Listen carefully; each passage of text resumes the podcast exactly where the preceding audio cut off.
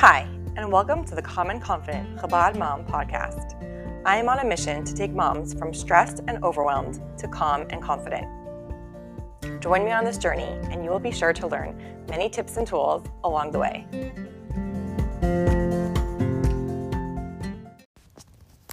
Hi, everyone.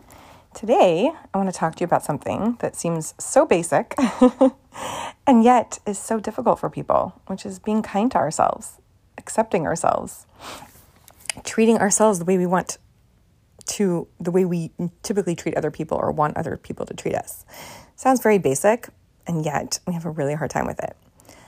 Before I dive into that topic, I just want to say that the, one of the newest things that I added to the Mom Vault, and for those of you that are like, what is she talking about? I'm talking about an upcoming membership for Chabad moms to have access to weekly live coaching in a community and a mom vault of resources. And so I have finished creating something called the postpartum survival guide so that we can learn to thrive and not just survive after giving birth. And I'm really excited because I just added that 54 page ebook into the mom vault.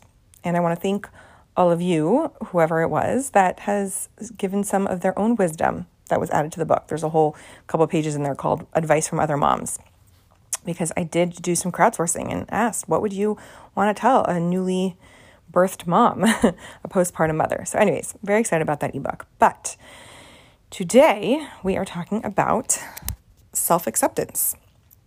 And so, number one, it doesn't come so easily to us. And I think that might be, and by us, I'm just going to kind of like zero in on Lubavitch moms, Chabad moms, just because that is who I work with the most and I'm part of that group and all that. But I'm sure this is also much more of a worldwide thing. But we um, definitely are educated and raised to challenge ourselves and to grow and to better ourselves and it's that's a beautiful thing right there's this amazing video of the rebbe called challenge where it's all about doing more than whatever you've already done and it's such beautiful messaging. We're so lucky that we're so growth oriented and constantly wanting to work on ourselves, take on another something, refine ourselves, work on ourselves, do more, do more, do more, do more. And I just want to make sure that along with that message, it doesn't mean that where we are is not good enough or not enough or in some way negative. And that's somehow somehow that messaging got in there. There is a way to grow from a place of loving where you are. I really want you to think about that. You don't have to dislike where you are in order to grow. You can love where you are and still grow. You can accept where you are and still become a better person. You can tell yourself, I'm a really great mom and still work on your mothering. You can tell yourself, I have an amazing marriage and still work on your marriage, right? Deciding that something is great or good or whatever doesn't mean, and I don't want to work on it. And that is like a thought error that's very common where we fear, and I just see this over and over again. I'm picking patterns that I see in my clients, but that I also relate to. We have this fear that if we're kind to ourselves or if we accept ourselves, then we will never grow and evolve and become better or whatever that is. And I really, really want you to question that thought error. So I always say that there are three steps to change. And step number one is awareness, because if you don't even know what needs changing or what the problem is or what, you know, if you're not even aware, there's no change that's going to happen, right? So, first you have to really become aware of what's going on. And then you have to accept it. That's the middle step. So, awareness, acceptance is the middle step. And then once you have the awareness and the acceptance, then can come the change. Now, what the majority of my clients want to do is we create awareness. It's part of coaching and kind of really get very intentional, understand how they operate, what's going on in their brain. And then they're like, all right, I don't like this. I don't like that I do this. Where's the change? How do I change? How do I stop this? Right? Instead of, and like really just wanting to skip over that piece of acceptance because it, again, I think it comes from that fear that if I accept this, that I'm like condoning it or I'm saying that it's, it's fine and I could just stay right here, which neither of those are the case. And actually, what happens when you want to just skip the acceptance part is that then you don't get the change. It doesn't work that way. And so I really want you to think about why why accepting yourself is so important. Why that matters. I want you to think about this. When you're accepting where you are, you aren't telling yourself where you aren't. I'm going to say that again. When you're accepting yourself for where you are, then you aren't telling yourself where you aren't. And that's a lot of, of what gets in the way when we want to skip the acceptance piece. We're actually busy telling ourselves all the negative about ourselves. We're busy, we're kind of like pre the awareness stage. We're, we're sort of like undoing what the awareness is meant to do for ourselves. Okay. So I want you to think about like a, a flower. Let's say you plant a flower, you have a garden, maybe you plant some vegetables, whatever it is, and you want it to grow, right? In order to make it grow, you're going to make sure that it has proper sunlight and that you water it and that you nurture it, and that's how it's going to grow. You would never go up to your flower and like take away its sunlight and like not give it water and beat it with a stick and be like, grow, grow, grow, grow, right? But th- that's what we do to ourselves we think that like I'm going to beat myself into growth. I'm going to be mean to myself into getting myself to become a better person than I am or better mother than I am, right? So, for example, let's say you yell at your kids, then what you do is you internally beat yourself up like I'm terrible, I'm horrible, why do I always do that? And uh, like this whole inner tirade that actually makes it harder for you to be the mom next time round that, you know, feels her emotion in her body and doesn't take it out on anyone around her and just kind of goes to get her space in order to, you know, let that emotion move through her body, let's just say, right? It's actually the way we treat ourselves after something happens is going to be a bigger indicator of how it's going to go next time. So the more mean you are to yourself, the less you accept yourself, the less that change that you want to have happen will happen. It's like counterintuitive a little bit, right? So I want you to just really think about that. How am I relating to myself? How am I relating to my own tender spots? Am I learning myself so that I can beat myself up, or am I learning myself so I can support myself better? Okay, that's a really good question to ask yourself. Am I learning myself so I can beat myself up, or am I learning myself so I can support myself better? Right? That's where the acceptance piece comes from. Let's go back to that example where you, you know, yelled at your kids. And so option number one could just be to like internally beat yourself up. Oh my gosh, what was I thinking? Why did I do that? I hate when I do that. I, uh, you know, I always lose it. I don't have it together. I'm becoming the person I don't want to be. Whatever. That whole inner, you know, self criticism. Or what happened there? What was the reason that I kind of just felt the need to sort of like vomit my emotion? Oh, is it possible that I just pushed myself all day, go, go, go, go, go, go, go, didn't give myself a breather. And so then, of course, when my kids walked in the door at the end of their school day, I was already like, you know, done for the day, so to speak. I didn't give myself any time to to relax or something like that so that I can be in a relaxed state when they come in. Right? That's you learning yourself. But you don't have the opportunity to learn yourself when you're just busy beating yourself up and not accepting yourself it's it undoes whatever awareness can do for you.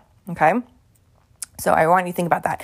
I did a podcast episode um, a couple episodes ago about having a phone protocol, right, for phone usage. So you could use that example or just any action. You can decide, like, let's say you're like, okay, I want to get in charge of my phone usage. So I'm going to create a phone protocol for myself. Here are my phone rules, right? That's just one example. Really, any action you want to take, you can decide ahead of time how you're going to treat yourself on the other side of it, right? You can create a phone protocol and then be like, and if I don't follow it, I'm going to love myself through that. I'm going to be kind to myself through that. And I'm just going to go right back to it and be like, oh, okay, I'm a human who didn't follow her phone protocol for today. Guess what? There's tomorrow, right? That way of treating yourself is going to make it so much more likely that the next day you will be more on top of your phone protocol than when you beat yourself up and you're mean to yourself and you tell yourself you're not consistent. That was last podcast episode. And all of those things in order to try to get yourself to follow your phone protocol for the next day. Okay? So when you're have a goal or you're trying to accomplish something, you're trying to be a certain way, right? Whether calm or present with your kids or, you know, not on your phone so much or whatever it is, right? That's like you being in the race, right? Imagine you're like running a race and being the person to meet yourself at the finish line. I want you to imagine that you're both of those. You're in the race and you're the person who's meeting yourself at the other end. So if you are running that race and you fall and you bloody your knee in the race, Does the person on the other end say, What's wrong with you? Get up. No, no, no. Like, keep going.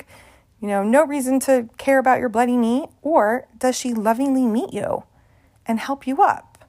Right? You get to be that person who's not just running the race, but who's treating the person running that race. And so, one of the ways that you can start cultivating your self acceptance muscle is finding the smallest, even silliest thing to celebrate yourself on. Whatever it is, it doesn't matter. Like, literally, the tiniest thing, you could be like, I, like, even I'm gonna just, for the sake of showing you how much, you know, like if you are mean to yourself all the time, if you yelled for three minutes instead of five, you can celebrate that. You could be like, wow, usually I go on and on yelling longer than that, but that was only three minutes. You can literally celebrate yourself for that, right? Or maybe it has nothing to do with yelling. It could even just be like, let's go with the phone protocol. You can be like, I was only scrolling on my phone for a half hour instead of the hour that I usually scroll for. You can celebrate that. It is instead of, oh my gosh, there I did, wasting another half hour, right? You can celebrate that it was a half hour instead of an hour. And that celebration, that acceptance of you, is what's going to create an even greater change the next time, right? Think about when you potty train your kids, let's say, right? What do you want to do? You want to make a huge deal about when they do it right and barely acknowledge the accidents. You don't want to make a big deal about the accidents. You want to make a big deal about when they made in the potty, right?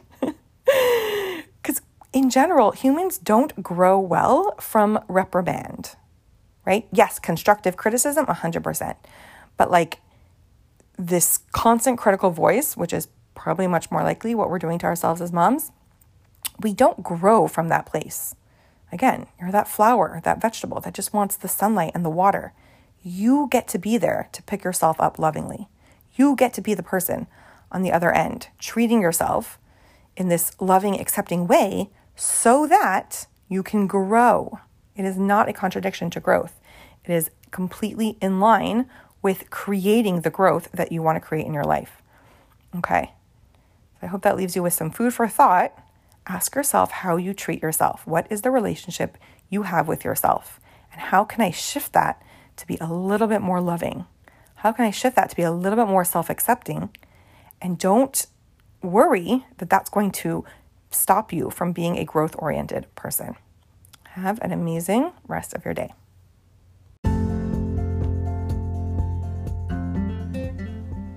I think that the path of motherhood is darkest when we choose to walk it alone. And that's why I'm planning the most amazing party of the century where you will no longer have to walk the path of motherhood alone ever. It's the Calm and Confident Chabad Mom Tribe, a place where we come together weekly for coaching and gaining tools in camaraderie.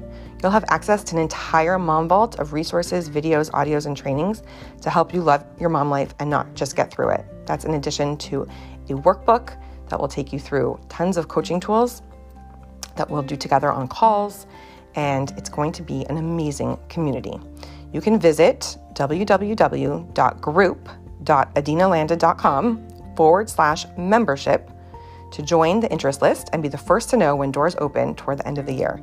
Again, that is www.group.adinalanda.com forward slash membership. It's going to be pretty awesome, and I can't wait to have you join.